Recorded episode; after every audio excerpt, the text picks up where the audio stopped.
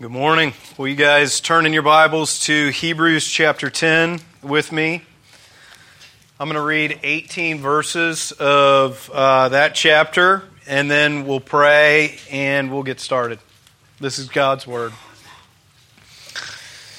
For since the law has but a shadow of the good things to come instead of the true form of these re- realities, it can never, by the same sacrifices that are continually offered, every year make perfect those who draw near. Otherwise, would they not have ceased to be offered? Since the worshippers, having once been cleansed, would no longer have any consciousness of sin? But in these sacrifices, there is a reminder of sins every year. For it is impossible for the blood of bulls and goats to take away sins. Consequently, when Christ came into the world, he said, Sacrifices and offerings you have not desired of me, but a body have you prepared for me. In burnt offerings and sin offerings you have taken no pleasure. Then I said, Behold, I have come to do your will, O God, as it is written of me in the scroll of the book.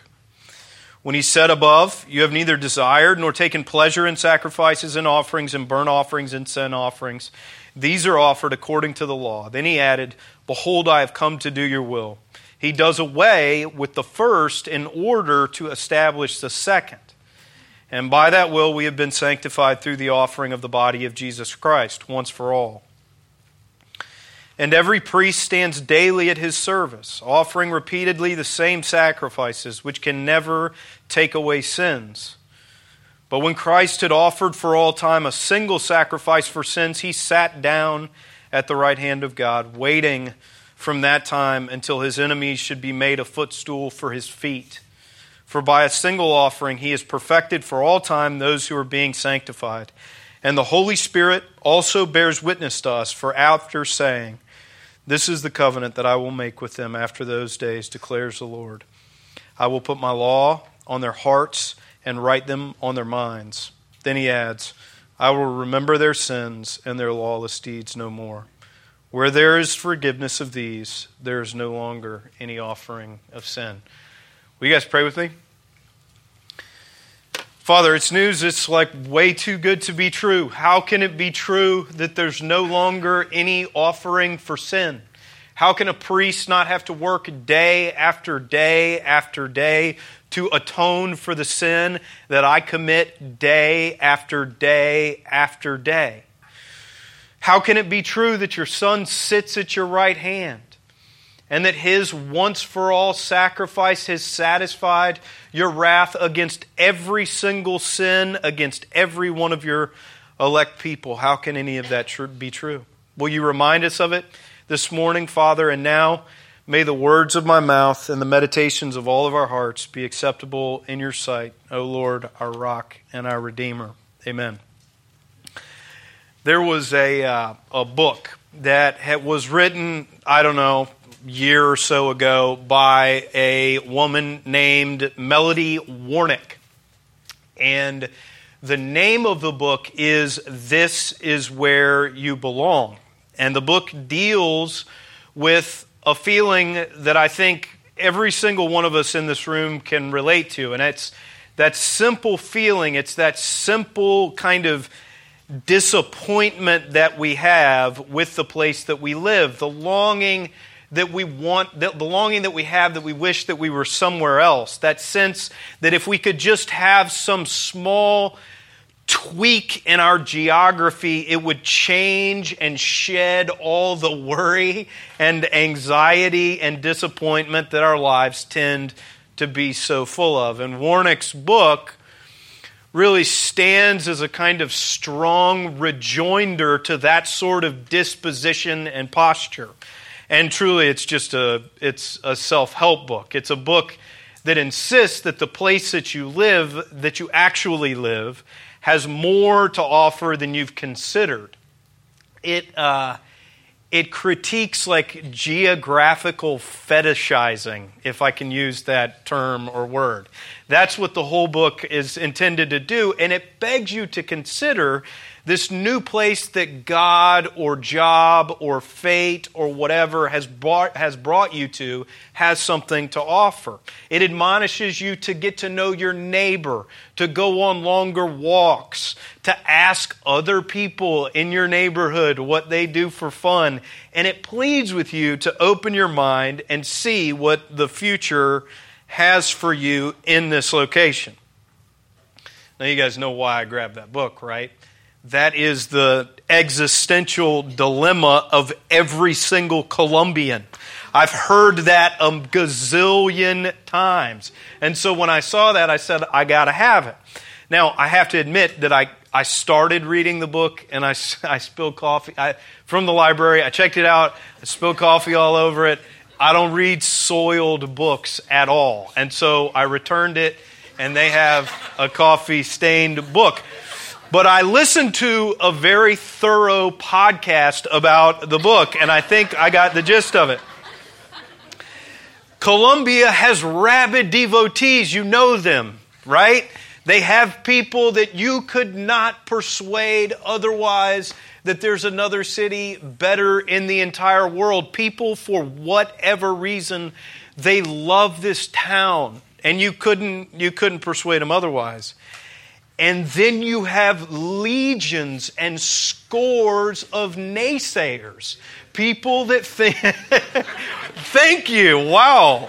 Uh, that, would, that you would think there's no worse place in the world. So I've had friends, I've had friends that have stayed in Columbia with unbelievably admirable, loyal devotion. And I've known friends that have not been able to summon that same loyalty and have abandoned this famously hot city, right? here's, the, here's the reason for that introduction and illustration. I think, I think that to understand the book of Hebrews, you have to tap in to that very same human longing.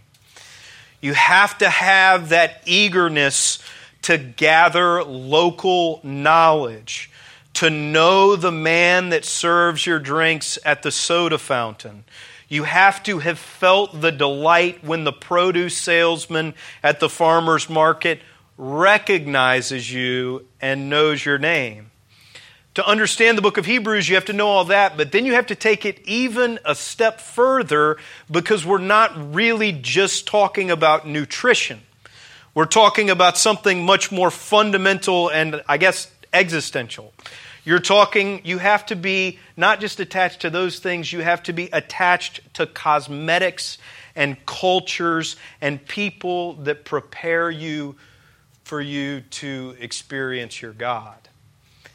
And in Hebrews, that's not just a pastor. In the book of Hebrews, the priest that butchered your cow, not for food, but for holiness, would be from a long line of families that you've known for generations. His father would have butchered your father's cow, and it would have been for your holiness, for the absolution of your sin his grandfather would have butchered your grandfather's cow, and it would not have been for your food, it would have been for your holiness, for your absolution from your sin. So, what happens in Hebrews? There's a number of different ways to look at the interpretation of the context of how this letter came to be. But at least one is, is that this letter was written after the year 70 AD. Now, that doesn't I know mean much to many of you, but here's what it would mean if you looked it up. In 70 AD, something horrific happened. Something of the proportions of which horror, the horror, I don't even know how to say this. It's so bad I can't articulate to you in mixed company. In 70 AD, the commander Titus marched into the city of Jerusalem and he laid the temple to waste. Not one stone was left upon another, and people were butchered by the dozens and by the hundreds and by the thousands. And there was no Levite anymore, and there was no priest anymore, and there was no holy place anymore. All of the apparatuses that made the Jewish religion vanished, and there was no way for them to be rebuilt. It's a time of deep crisis. What do you do in a time of that kind of religious crisis? What happens in a time of that kind of deep religious crisis? Well, God, of course, knew what he was doing, and he had let the writer to the Hebrews in on what he was doing long before the horror of 70 AD and the letter to the Hebrews was penned. The blood of bulls and goats don't need to be there anymore.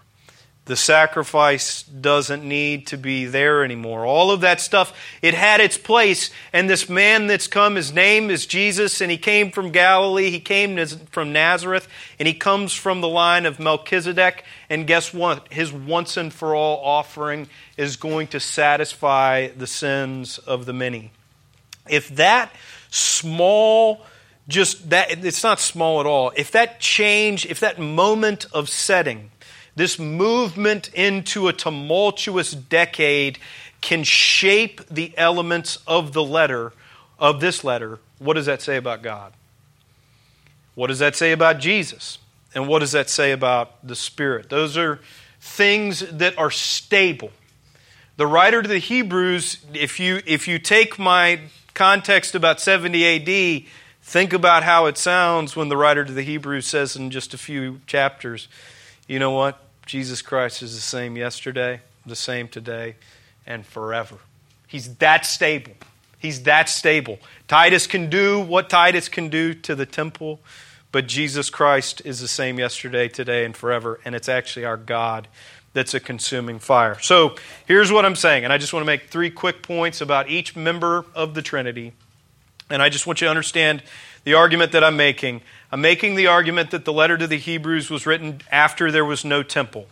And so, my fundamental thesis is that the writing of the Hebrews is intended to draw the affections, draw the hearts of the people away from the trappings of the Jewish religion and towards the worship of Jesus. It's to draw his people back into allegiance to the church and finally towards full and, uh, and total connection and union um, with their Creator. Now, here's what I know. I know you have, I mean, and if, if there's somebody of whom this is true, please come tell me. Chances are, I think I know, that none of you have slaughtered a bull or a goat to appease your sins. I, am pretty sure you haven't made an annual pilgrimage to Jerusalem. Um, but what I know without a, shadow of, without a shadow of a doubt, I know it because it's true for me, is that your guilt and your shame over sin, it doesn't always seem to go away. There's something inside you deep down. Maybe you didn't do it to yourself. Maybe it's a result of where you're from. Maybe it's a result of something unfortunate that's happened to you. Maybe tragedy has beset your life over and over and over again, and you're looking for freedom.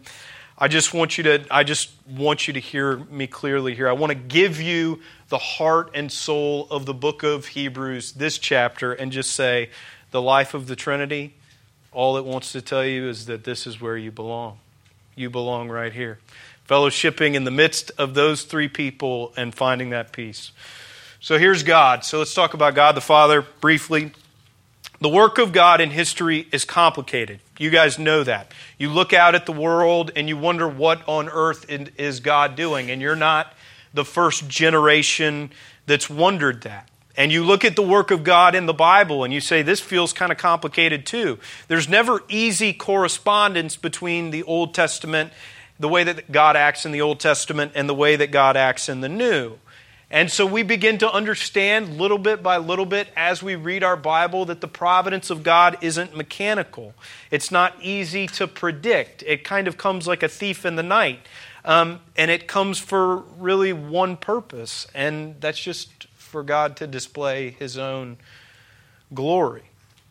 Now, I. Um, I the, there's a, a phrase that comes up in Presbyterian circles that you'll hear from time to time, it's a, it's a doctrinal identifier. And you can say, I'm a five point Calvinist, right?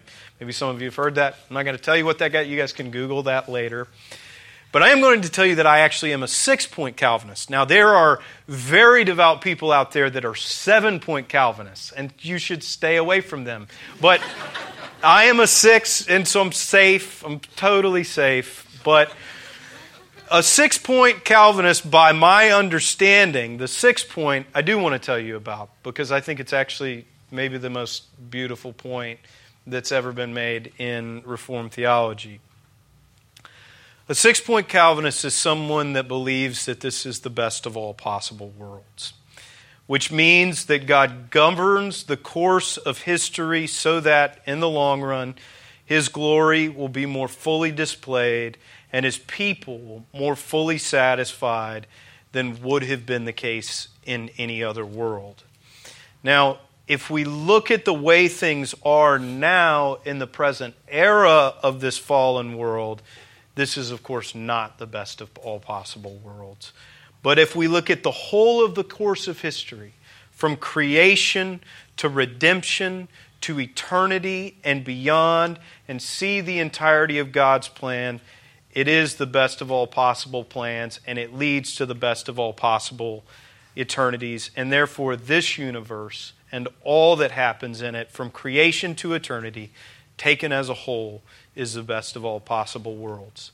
The New Testament is going to give you hints of the significance of the sacrificial system. You're going to see it all over the place.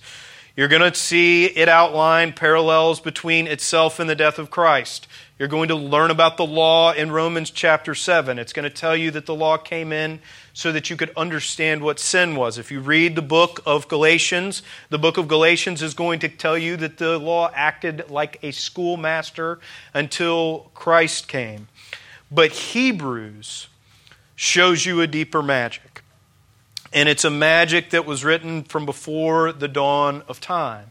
And it's going to say this Sin and the law and the sacrifices and blood and bulls and goats are only a clouded drape covering the tapestry of redemptive history. And when the earth shook and trembled at the death of Christ, that cloudy covering fell and revealed a God so infinitely wise, so totally omnipotent, so fully gracious and just that he was willing to write his son's death into the tragic comedy that is human history. Now, Jesus. Uh, there's David, and this is like kind of an ongoing joke that David and I have. And actually, my dad's a pastor too, and he gets to, we joke about this together some too. There are, it is very nerve wracking to stand in front of people and speak to them. You guys all understand that, right? It, it, you get nervous, and it's you know it's like one of the people's greatest fears. You read that sometimes. Nothing is worse in a worship service than when there's an element added that isn't usually there. That throws everything into disarray, and the nerves of whoever's administering it goes into hyperspeed, and it, it gets crazy. Okay. A baptism, especially an infant baptism, is the worst of them all. There, there is nothing worse than that. I did this two weeks ago to a little girl, and it, it just, I, I don't mind giving a charge to a family. I don't mind reading things. But when you have to have a Bible in one hand and a piece of paper from the book of church order in the other hand and a wooden font full of water in the other hand, and then somebody wants to pass you their most precious possession and you have to hold it and orchestrate all these things, and it's very nerve wracking and terrifying. And so a couple weeks ago, I had one, and somehow the girls arm got locked into my armpit and twisted a little bit, and I knew her rotator cuff was never going to be the same. Her labrum was messed up, you know. So it's a nerve wracking thing. But that. But that doesn't come anywhere near what the best of them all were. And this is this is good. Not that's just that story's just funny. This story's sweet, very sweet, and then only kind of funny. So, um, you remember um, a couple years ago, David Gentino baptized Brucey Snell. And I don't know how many of you know who Brucey Snell is, but that's the son of Mills and Stephanie Snell. And Brucey was named after her late grandfather, Mills's dad, Bruce. And David um, gave an unbelievable charge to Mills and Stephanie. And one of the sweetest parts of it was is that a man after Mills's father died a man gave a verse to Mills from Psalm chapter 61, and it said this God has answered my vows. He's given me a heritage of those that fear his name. And it was spellbinding and it was moving. And I cried and watched David baptize Brucey. And I, for my whole life, I'll never forget that moment because it told me and reminded me that God is good. He takes things away, but He gives them back, and He is a God that gives a heritage to people that fear His name. But, but it got to the point, the simplest point in the baptism, where all David had to do was put water on Brucey's head and say, I baptize you in the name of the Father and the Son and the Holy Spirit. And I think David got caught up. He had gathered such momentum with Psalm 61 that he left out the Son. he baptized Brucey in the name of the Father and the Spirit. And then there was this ellipsis a mile long, and he said, and the Son, and the Son. And during that ellipsis, I thought, this thing's null and void. And, and if, if, the point is, I just want to say, we're talking about the Trinity this morning, and the point is, I just want to say one thing about Jesus. Hebrews is rife with him. But if you read Hebrews chapter 10, there's one thing that stands out, and it makes him different than every other being than you're ever, ever, ever, ever going to know. Look at verse 12 of, um, of our passage. Every other priest, he stands he always stands. And you know why he stands? Because you can't offer enough sacrifices of bulls and goats to cover the sins of all of you. You just can't. Priests never sit down. They never, ever, ever get to sit down. But look again at verse 12 and what Jesus does. He sits. He sits at the right hand of his Father, and you, you're going and me are going to stand and work and worry and fight and carry on until you finally sit with Jesus. The things that make our nerves tremble, the things that make our skin crawl, the guilt and the shame that make our hearts murmur, each of those things Jesus sits through. We don't know much of anything about where precisely Jesus is right now, except to insist, like we do every single week in the Apostles' Creed that he sits at the right hand of the Father. And what does the Holy Spirit do at the very end? I've said just two things. We've said just two things about the Trinity, right? We've said that God is in control of this world and He's orchestrated salvation history in such a way as to display the glory of His Son. The second thing we've said from Hebrews 10 is that Jesus has forgiven your sins once and for all. You're not putting him in a position of perpetual labor, even though you feel like you are. He sits. And finally, that is what you are what you are doing to yourself through your confusion and anxiety and guilt you're not doing to Jesus and here's what the holy spirit's doing to you he's just pleading with you to trust those things he's putting God's law on your mind and on your heart. He's telling you God doesn't remember your sins and your lawless deeds. He's long forgotten. And so, will you come back to Him? Will you come home to Him and find that He's where you belong? Will you believe again that this is precisely where you belong? Not this church, for heaven's sake, but the body of Christ. And nowhere else, and nowhere else has he given you reason to believe that other than that, that this is where you belong. Let's pray together. Father, we thank you for your goodness and your love. We pray that you would continue to be gracious to us. Will you remind us that this is where we belong? It doesn't matter where we are. You've made us a cosmopolitan people, a people that can find rest for our weary souls here, wherever but we need your Spirit. And so we ask that you would send him, that he would fall on us, and that he would give us hearts and minds that have your law written on them. And we pray that you would just remind us that our sins are forgiven. We love you. In your name we pray. Amen.